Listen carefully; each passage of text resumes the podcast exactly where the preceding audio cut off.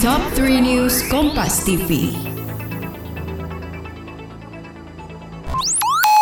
Pengen belajar tentang digital marketing, wirausaha, pengembangan diri, dan topik inspiratif lain dari narasumber ahli di bidangnya? Dengarkan podcast Obsesif persembahan KG Media hanya di Spotify.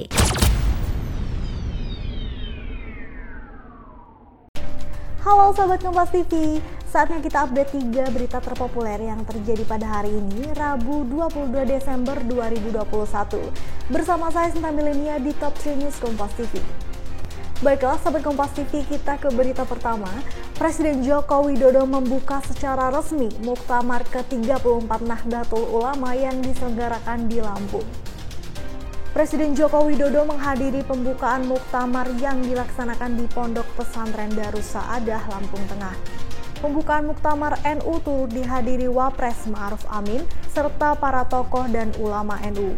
Setelah muktamar resmi dibuka, para peserta akan melanjutkan kegiatan dengan mengikuti sidang tata tertib dan laporan pertanggungjawaban.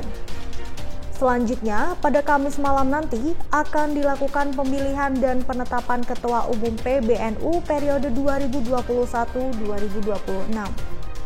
Kita ke berita selanjutnya. Penyidik Direktorat Reserse Kriminal Khusus Polda Metro Jaya terus mendalami laporan terkait ujaran kebencian yang mengandung sara dengan terlapor Bahar Smith disampaikan Kepala Bidang Humas Polda Metro Jaya, Kombes Pol Endra Zulfan, sejauh ini penyidik telah menerima dua laporan terkait hal yang sama. Penyidik terus melakukan penelitian terkait laporan Bahar Smith ke Direktorat Reserse Kriminal khusus Polda Metro Jaya terkait kasus ujaran kebencian yang mengandung sara. Berita terakhir Sobat Kompas TV, polisi menetapkan tiga tersangka penyerangan dan pengeroyokan pegawai ekspedisi yang terjadi di Pondok Kelapa, Jakarta Timur. Peristiwa penyerangan ini terekam kamera pemantau CCTV. Pasca kejadian Selasa kemarin, polisi langsung mencari pelaku pengeroyokan. Pelaku sedikitnya berjumlah delapan orang. Tak lama setelah kejadian, ada empat orang yang ditangkap. Polisi menetapkan tiga orang sebagai tersangka.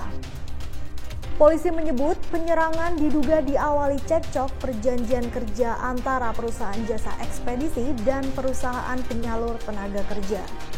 Nah, Sobat Kompas TV, itu dia tadi tiga berita terpopuler yang terjadi pada hari ini. Saya Sinta Melenia pamit undur diri dan sampai jumpa.